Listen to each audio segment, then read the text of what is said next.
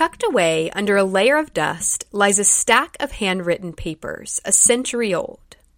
They're disheveled, out of order, their thin corners curling up with age. Some might call them trash. But to Sue Burns, this seemingly worthless bundle of dust is a treasure, an entire life just waiting to be told. Sifting through the now disintegrating pages, Sue pauses, running her finger across one line in particular.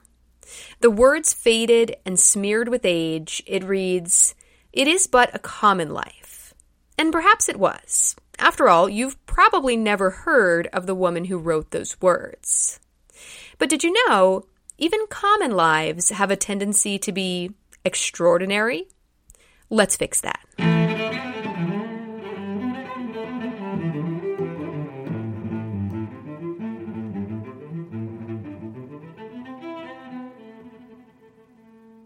Hello, I'm Shea LaFountaine, and you're listening to History Fix, where I discuss lesser known true stories from history you won't be able to stop thinking about.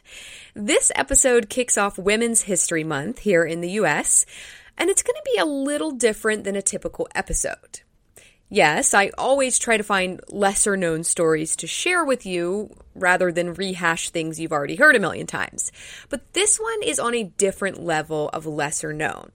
This is the story of an ordinary person, someone you've probably never heard of, a woman living in a particular time and place, a woman who went to great lengths to record history as it was happening to her. A common life, she called it. But I think you'll find it was anything but. And this is a big deal, this voice, this window into the life of someone living over a hundred years ago, most notably because she was a woman. I've talked about this before, how hard it is to research historical women. Their stories so often went unrecorded, and their achievements, although great, were typically behind the scenes. They're not the action stars of history. They are the crew, the cameraman, the writer, the director, the army behind the scenes making it all happen. But that part isn't in the movie. You don't even think about it when you're watching the movie. And that's women's history. When we do find some shred of evidence, something written down, it's usually through the voice of a man tainted somewhat by a male perspective. Think about Pocahontas and how much John Smith chose to butcher her story. Think about the wives of Henry VIII, the twisted lens through which history has cast them. Think about Ada Lovelace. If she had had her own voice, if her story wasn't completely dampened by the men who dominated the computer science field, how much sooner would that technology have been available? Think about Hazel Scott and the way the all male panel on the House Un American Activities Committee chose to erase her from history completely because they could, because they controlled the narrative. And think about Lisa del Giocondo, the Mona Lisa, whom we know almost nothing about, save for her face, painted by a man. So when I came across this book, A Common Life, A Voice from the Progressive Era, and I learned the story behind it, how it all came about. I had to know more. I'm in a Facebook group for finding podcast guests. I don't get on there very often, but you know, looking for someone who's cut open a dead body for the Body Snatchers episode, that's pretty niche. And thank you, Dr. Jeff Zinkoff, for responding to my post. I also reached out to try to find someone in the genetics or fertility world willing to talk about eugenics but it was crickets on that one. Anyway, I stumbled upon a post recently by a woman named Sue E. Burns that read, quote, I'm Sue. My great great grandmother kept a diary from 1888 until she died in 1922 at age 79. I took her words and did a deep dive into the story behind what she wrote to create context for her diary entries. Her first person account of her life provides a front row seat to the pivotal time in history known as the Progressive Era. Her diary provides insights into her personal experiences during World War I, diagnosis and treatment of diseases in a pre antibiotic era, the skills she needed to provide for herself and manage her farm after her husband died, and all the day to day activities required by her life. I routinely give presentations and interviews about her diary, my research into it, and the book I published that pulls it all together. And I was like, um, yes, me, pick me. So I sat down to chat with Sue about her great great grandmother's story and the book she wrote about it, A Common Life, A Voice from the Progressive Era. And in honor of preserving women's history, I'd like to share that with you today. My name is Sue Burns. Um, I'm retired. Uh, for 30 years, I was a uh, IT support person for an organization, which is kind of where I learned my research and analytical skills that I used a lot in writing my book. Um, I currently live in Iowa, um, and I've, I'm a lifelong Iowan. I grew up on a farm in central Iowa, and that's part of my connection to the book as well. I understand that you came upon a diary, and I would love to know whose diary was that and how did you acquire it? Well, it wasn't me personally who acquired the diary. In fact, there's a whole chapter in the book about how the diary came to become the book. But um, back in the probably mid to late 90s, um, somebody was cleaning out an attic and found the diary. Um, and as soon as the diary was removed from the attic, the pages started to disintegrate. And somehow my mom heard about this and she was really concerned that the words that were on the pages not get lost. And so I was out visiting her one time and she was telling me about this project, you know, this diary that somebody had found. And she was trying to transcribe the diary with her electric typewriter. And and I offered to help her with it. I'm like, Mom, there's got to be a better way. So we started working together to try and get the diary digitized. And we tried a bunch of stuff, but we ended up, um, I used an OCR program, uh, optical character recognition. Um, I was not optimistic because I didn't think it was going to work very well on handwritten text, but it didn't work too badly. Um, and we ended up that, you know, I would look through the the text file that was created as mom was reading out loud, and we would try and catch artifacts and things that got messed up. Um, so that's how we ended up actually just digitizing the diary. Uh, and that was probably, we finished that project 1999 or something like that. Um, and then the diary just sat there for probably a couple of decades. Um, I always thought that, God, there's got to be somebody who would be interested in this diary. And a friend of mine told me about an organization called the Iowa Women's Archive, which is a uh, an organization related to the Iowa City Library. Um, I was I would University of Iowa Library, sorry. Um, and I donated a copy of the diary to this archive. And in delivering the diary, I was talking to the the curators about it, and they were really excited about this diary because they didn't have anything in their connect collection that went back that far. Because um, the diary starts in 1888. Um, they said they had a lot of diaries from, you know, World War II and a few prior to that, but nothing that went back to 1888. So they were really excited about that they were also really excited because um, Mary, the woman who wrote the diary, uh, actually wrote a lot of diaries that they had. It would be warmer today, or it rained last night, and that was it. And she actually wrote. So they were really excited about it. Um, the woman who wrote the diary is uh, Mary Anne Mosher Briggs. She's my great great grandmother. Um, she was born in 1842 and uh, died in 1922. So the diary covers the years from 1888 until she died in 1922. Um, and she lived most of her life on a farm in central Iowa. Wow, it's really I you know I've I've researched or attempted to at least research quite a few women for my podcast and I always find it really difficult because so many of their stories just were not written down or they were recorded through like a male perspective.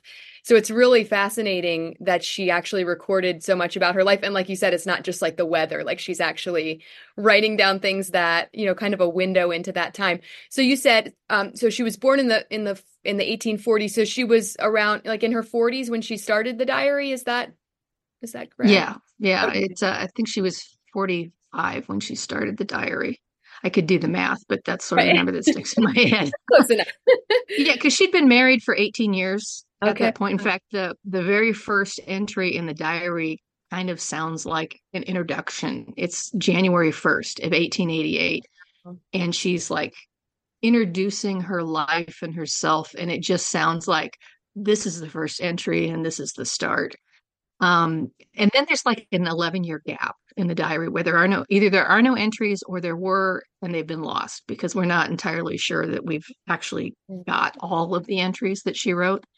Um, so there's like an 11 year gap, and then around the late 1890s, it kind of starts up again. And then she really keeps with it pretty regularly until she dies. Was this all like in one one book, like one notebook, or was it like multiple different documents and pages and books that she was recording in?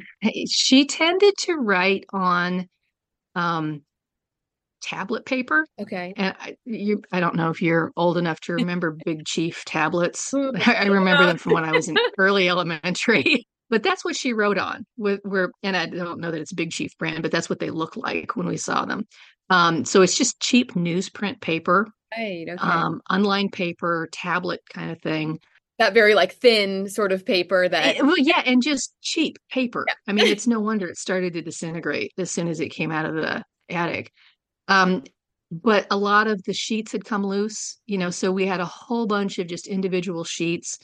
Um, that was a lot of the project that my mom and I worked on was just trying to figure out what order these pages go in, you know, because she would put the day, I mean, the number of the day, and then she would write an entry. But she would only put the month on the first of the, of the month, and she only put the year on the first of the year. Oh, so wow. it's like we have all these pages with just numbers on them. And it's like we had to try and figure out what year they went with, what month they went with. Um, the mom and I did the best we could, but as I started doing the research for the book, I realized that, oh, wait, no, that can't be here. That has to be in a different year. Right. And so I then I went back and started doing some some reorganization from what mom and I originally did just because I knew more about what was going on at the time and the things that she was writing. Right. So, so you know, to make it make sense chronologically, that's like a huge puzzle, yes. really. Wow. I mean, yeah, because I'm picturing like a book where it's all just neatly in order, but wow, that no, was- no, it wasn't that easy. oh my goodness. Well, let's talk a little about her story. I mean, that's a lot of years of recording. I'm sure there's a lot there. Um, are there any particular events or moments from her life that you would like to share? Oh wow, there were so many of them. Um, because it does cover a lot of a lot of years. What I ended up doing with the book was instead of organizing it chronologically across her life, um, I took the things that she wrote about a lot. You know, she would write about things over and over again as they occurred in her life, and I would put them into themes. So that was a theme, and then I'm each one of those themes is a chapter, and then within that chapter, all of the entries are chronological, um, and that really helped me kind of see patterns in in these themes. Like for example, she wrote a lot about what she was reading, and it, I really liked being able to watch what she was reading change and grow across her life. And it's like looking at everything that she read as a whole was a lot more interesting than just, you know, okay, you know, in 1906 she read this book and in 1912 she read this book kind of thing.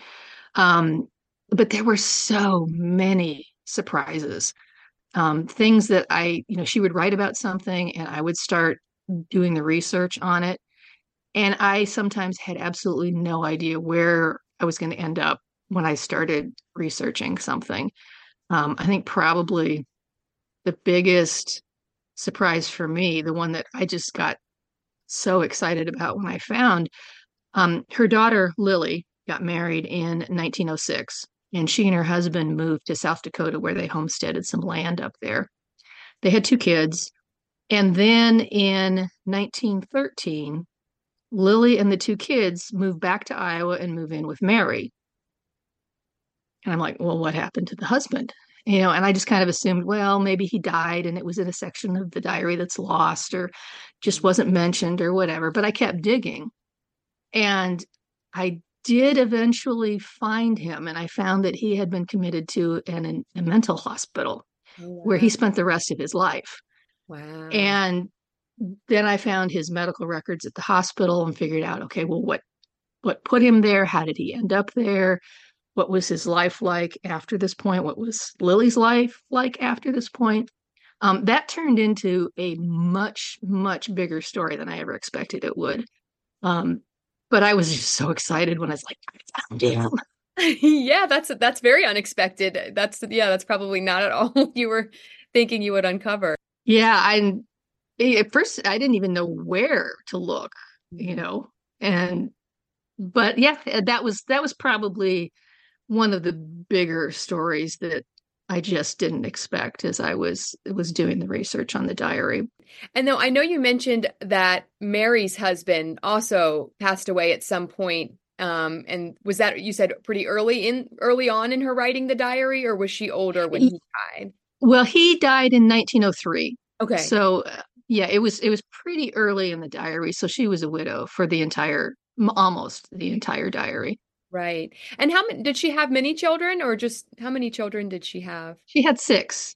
Okay. Um and she had 6 in the first 8 years they were married. Wow. Ooh. So that was one of the things she also wrote about um, there's one diary entry where she says something like, and the children came so fast. yeah, that's a lot. You know, because she was talking about, you know, managing their schooling and, you know, all of the other tasks that were required for running a farm and running a family and keeping household going.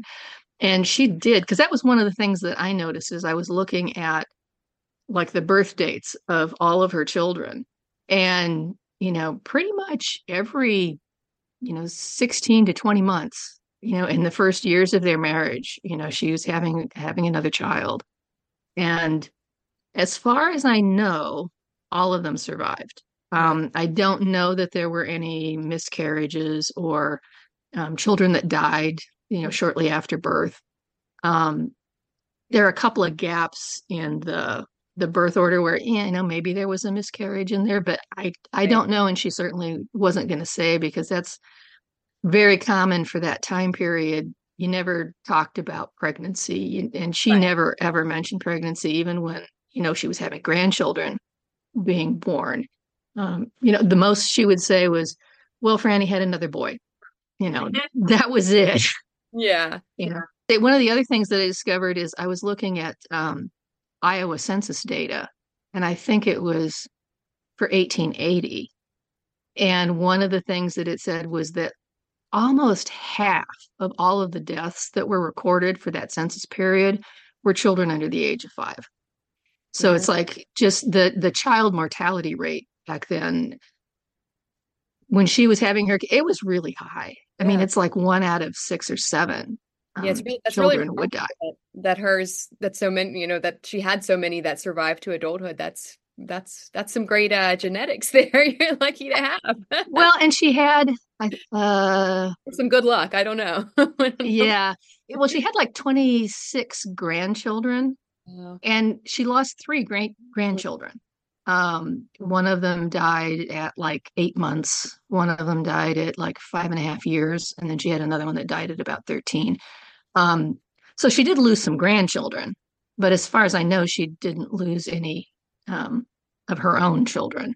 Mm-hmm. Um, her husband was married once before he married her, and his first wife, um, they had a child, a daughter, and the wife died like a month after the child was born, and then the child died a month later. You know, so he had experienced mm-hmm. that, even if she hadn't. Mm-hmm. And do you know how he died? Do you know how he ended up dying? Yeah, actually, there's a whole chapter in the book about that. um, he, okay, starting in about 1900, there are a lot of entries where, you know, Lem or LW was her husband's name, Lemuel, um, where he, you know, he's not doing well. He he didn't come to bed. He had to sit up all night. The doctor was called. Um, there were a lot of those kind of entries. And then there was an entry about um, he had some surgery. So there were like two doctors and three men came to the house to perform this surgery. Um, and, you know, surgery was done on the kitchen table kind of thing. And what they ended up doing, she never said this, but I did some research and found out that um, what had happened in the surgery is they amputated one of his toes. Huh. And then a couple of years after that, is when he actually died. In the last couple of years, she doesn't really write a whole lot until after he dies. Um, but he had what was called Bright's disease, which is basically kidney failure. Okay. Yeah. Um, so I don't know if between the toe amputation and the kidney failure, if maybe he also had diabetes. That's what I was thinking when you said the toe. That that was what popped. Well, and that was yeah. when I found out that it was, you know, that he'd had a toe amputated. It's like, oh, that sounds like you know diabetes and extremity issues and things like that.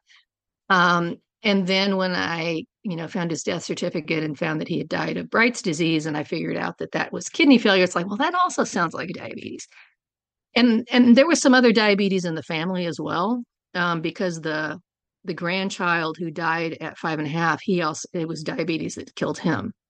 So that's um you know that that was his story and apparently the last couple of years of his life were just really painful and awful um in fact in his obituary there was a line that said something like for over 2 years he'd been prostrated by pain and suffering and to, and he waited patiently for death to relieve him and so it just sounds like those last couple years could not have been fun for him or Mary because they were, you know, his caregivers. I mean, he, they, their youngest daughter was also still living with him because she hadn't gotten married yet. So it was Mary and Lily who were taking care of Lem in his final years. But that just had to be a load.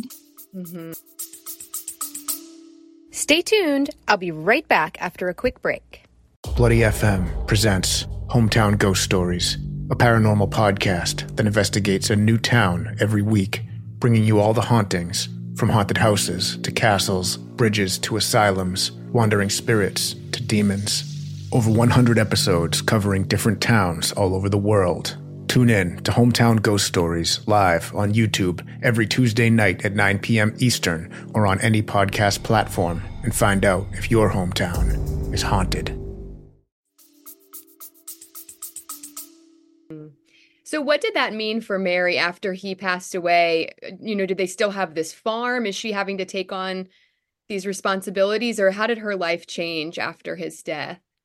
She did talk about um, she was having to learn how to manage things and manage money. Um, I suspect she never really goes into this, but I suspect that they had what would be for that time a very traditional type relationship. She took care of the house and the kids, and he took care of the farm, kind of thing. Um, so after he died, yeah, she had to take on those roles. Um, she had four sons, and who some of them were farming in the area as well. So he, she could contact them, and they kind of helped her, you know, in making decisions and things. Um, but she also owned land in Warren County because um, when her parents died, she inherited some land from them. So she was managing property in another county in addition to the farm where she lived. Um, so she was renting out land and she was, you know, you know, managing the planting and the harvesting. For the most part, I think, especially once she got older, she would just rent out the farmland, mm-hmm. um, and probably didn't have the the dairy cattle and the hogs and and things that they'd had when when she was younger. Um, but yeah, she she had to learn how to manage and and make do, and she took care of things. Wow. So we're talking about a pretty large span of time. Were there any sort of major world events or historic moments in history that she happens to mention in the diary or, you know, share some commentary on? Yeah, well the um the progressive era is something that, you know, basically perfectly overlaps the time period of the diary. Uh, which is one of the reasons that that's why I put it in the title because it's like, you know, she was just perfectly positioned to talk about the progressive era. And there is one chapter in the book where I look at the progressive era as it relates to her diary. Um, because a lot of the things of the progressive era, it was a rapid technological and sociological, you know, time of change for the country. Um, she talks about like the, the road in front of her house, which is currently a fairly major highway, at the time was a dirt road. Um, but she talks about the traffic in this road, you know, and you you can see over the course of her diary how it changes from strictly animal drawn vehicles to a mix of animal drawn vehicles and cars. And it never quite gets to the point where there are no animal drawn vehicles at all anymore. But you know, that is one of the things, the automobile. That was that was something that came about kind of in that time period. Um, there was a transition like from steam power to like kerosene, gasoline, diesel kind of power.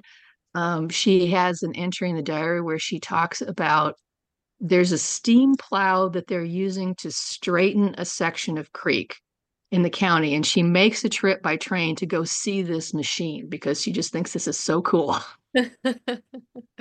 and this the thing about that is if you look on a map like you know google maps or google earth or something like that you can see that that stretch of creek is still perfectly straight. And that just does not happen by nature but that that was what this steam plow that she saw did was straighten that section of creek. Um, wright brothers first flight was 1903 which she didn't write about herself but in 1911 which is only eight years later she writes about going to see the flying machines um, there was this air show that had three pilots i think two of them were from france and one of them was a military pilot and I was as I was looking at the the newspaper coverage of this event, they were just like full page stories and drawings and photos and stuff. It was like an Iowa first. There were three planes in the sky at the same time.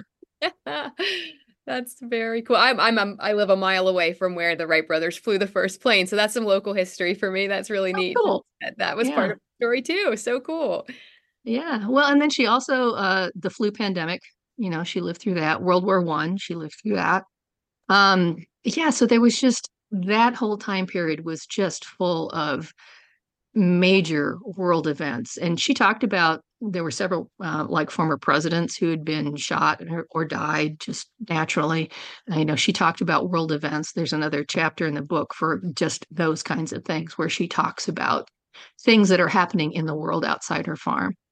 Yeah, that's real. It's it's so neat to get just like someone's perspective from the time period um, of those things happening. Because I feel like you know we look back at them now and it's like you're you're reading about it in a history book or whatever, but to have like a it's happening right now kind of voice is really interesting. I would love to talk more just kind of about the process of turning it into a book. I know you you sort of mentioned some already about having different themes for the chapters and um, so it's not just like her diary printed as a book. It's sort is it sort of a mix of like excerpts from the diary and your own research and how did you kind of turn it into a book well the diary itself i don't know if you've ever kept a diary or you know talked to somebody who keeps a diary you don't really write for other people if you're writing a diary and the problem with her diary is she would write things and it's like who was that? What is that? Why are you writing it? You know it just it doesn't really make sense because you don't know what context is.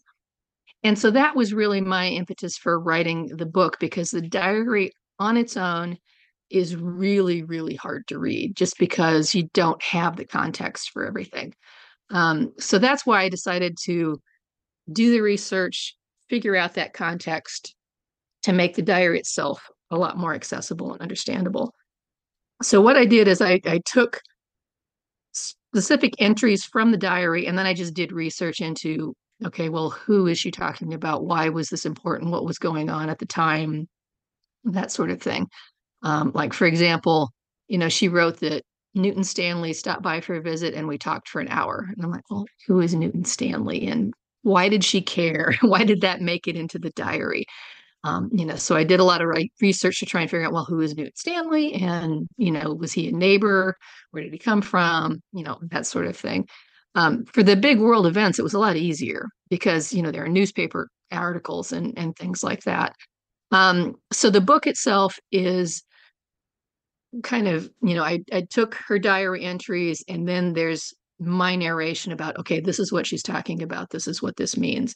Um, and it's not every single entry in the diary um, that there's just too much repetition you know and, and there's no real point in you know reading every single time that oh you know this is what the crops brought in or we're harvesting or we're planting or you know it rained that sort of thing.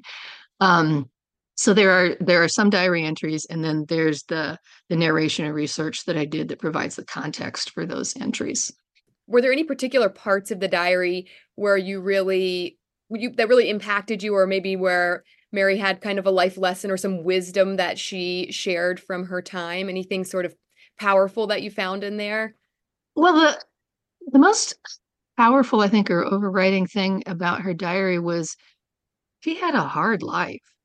I mean, it was just there was a lot of a lot of struggle in her life and she often wrote about especially after her husband died um, she often wrote about being lonely um, and uh, she spent a lot of time just you know waiting for heaven you know that's that was just getting her through she just wanted to get to heaven.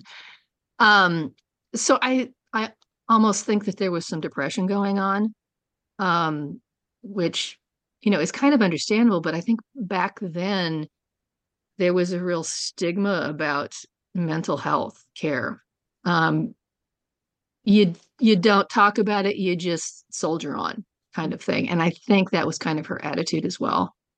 Um you know and of course with her son-in-law ending up in a mental institution you know it's like those are the two choices either you just carry on or you end up in a mental institution and there really wasn't a lot in between. And you know sometimes i just really felt for her. It's like oh she just needs somebody to talk to or something. And in a lot of cases that was her diary. Um, especially in the beginning of the diary you know she she calls it you know dear old journal or you know i can talk to you as i can talk to a friend. And you know she refers to her diary as her friend. And i think that's that was part of her way of processing and coping with her life. Mm-hmm. um there was kind of a change in that around well, probably 1907 because i think in 1906 she read this book and it was a book called stepping heavenward that was it was fiction but it was written in the form of a diary that follows this girl. When the diary starts she's 16 and then it follows her through um, you know growing up and getting married and having children and, and all this sort of thing and it seems to me like after she read that book she maybe started thinking of her diary differently. Um, because before that you know she always referred to it as a friend and you know companion that sort of thing. After that she seems to think of it more as a a record of what happened a record of her life. Right. And in fact there's at one point she writes something about um, it's it's on the order of you know people reading these words after the hand that has penned them has ceased its labors kind of thing so it's like i think she was kind of thinking that someday somebody else we're going to read these words um, yeah didn't really affect the way that she wrote because she still didn't explain things.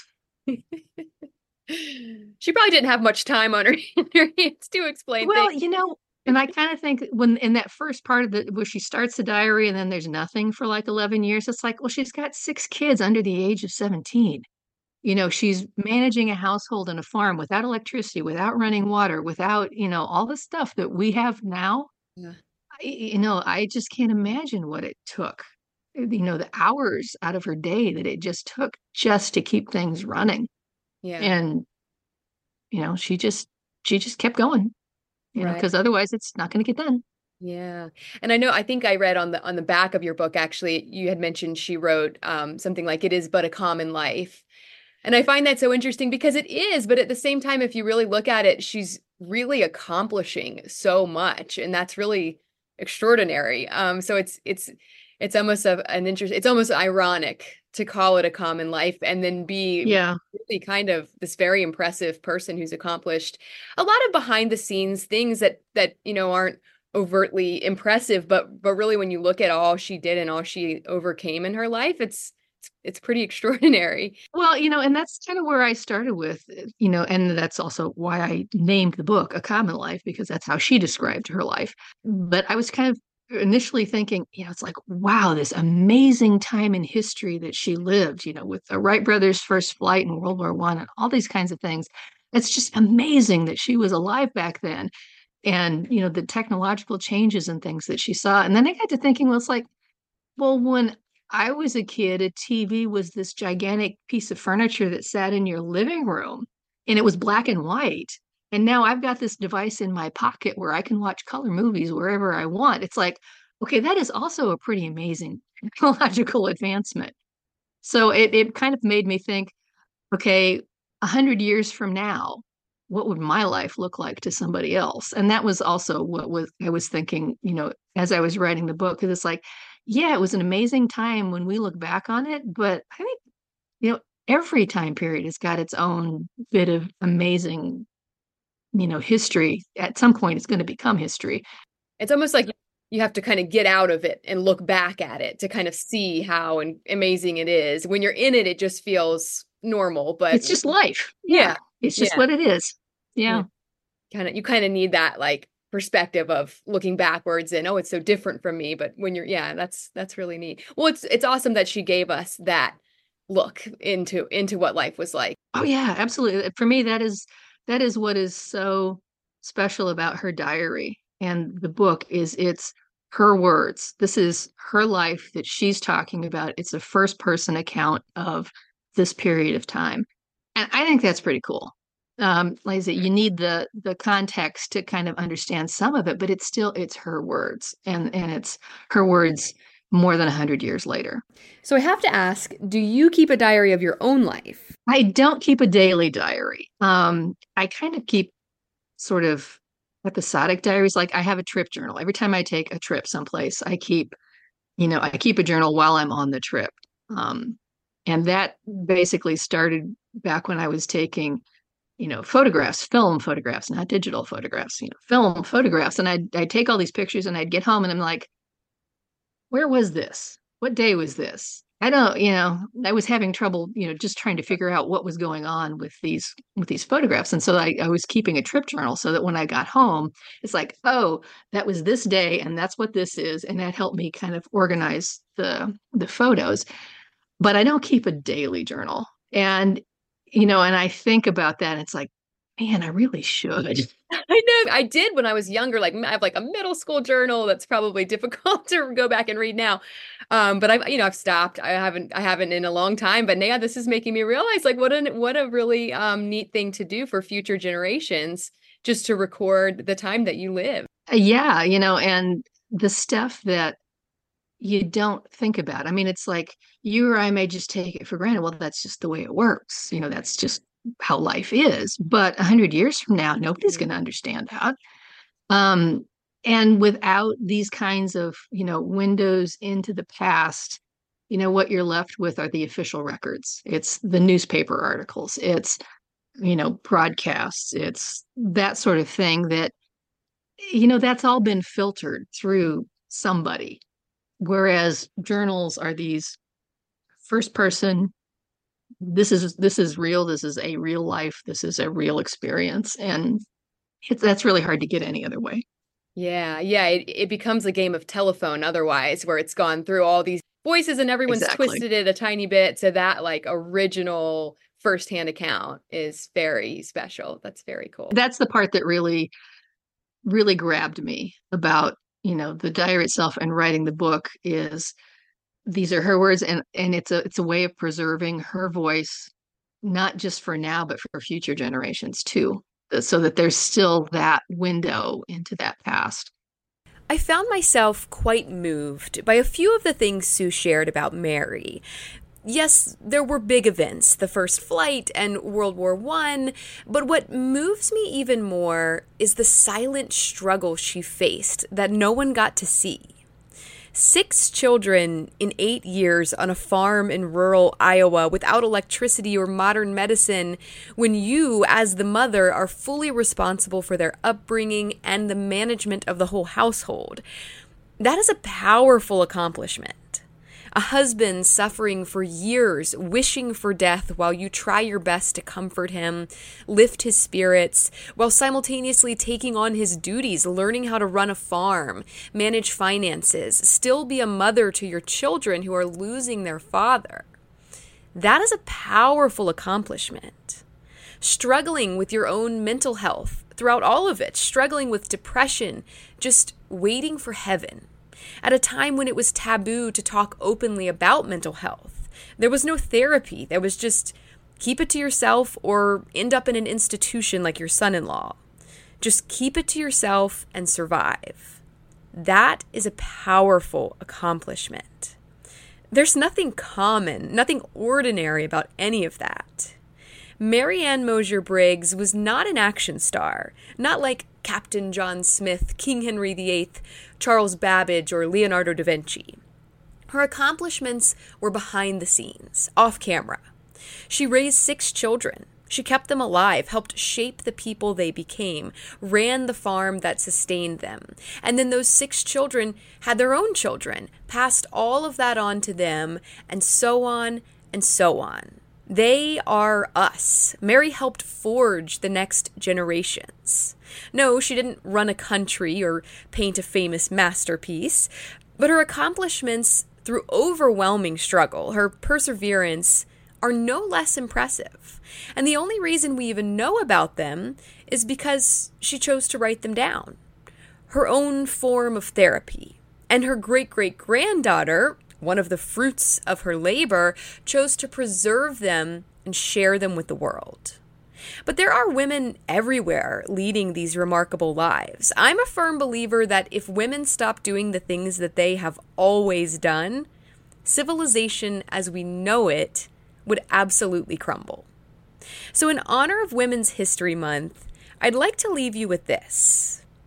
Behind every powerful man throughout time stood an even more powerful woman his mother, his wife, his daughter, whoever it may be. We don't often get to hear their stories, but rest assured, they were extraordinary.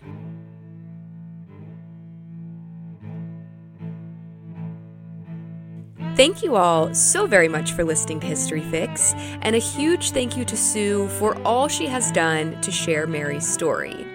If you're interested in reading A Common Life, A Voice from the Progressive Era by Sue E. Burns, you can find it on Amazon, and I will link that in the description for you. Be sure to follow my Instagram at HistoryFix Podcast to see some images that go along with this episode and to stay on top of new episodes as they drop. I'd also really appreciate it if you would rate and follow this podcast on whatever app you're using to listen and go ahead and share it with a few friends. That'll make it much easier to get your next fix.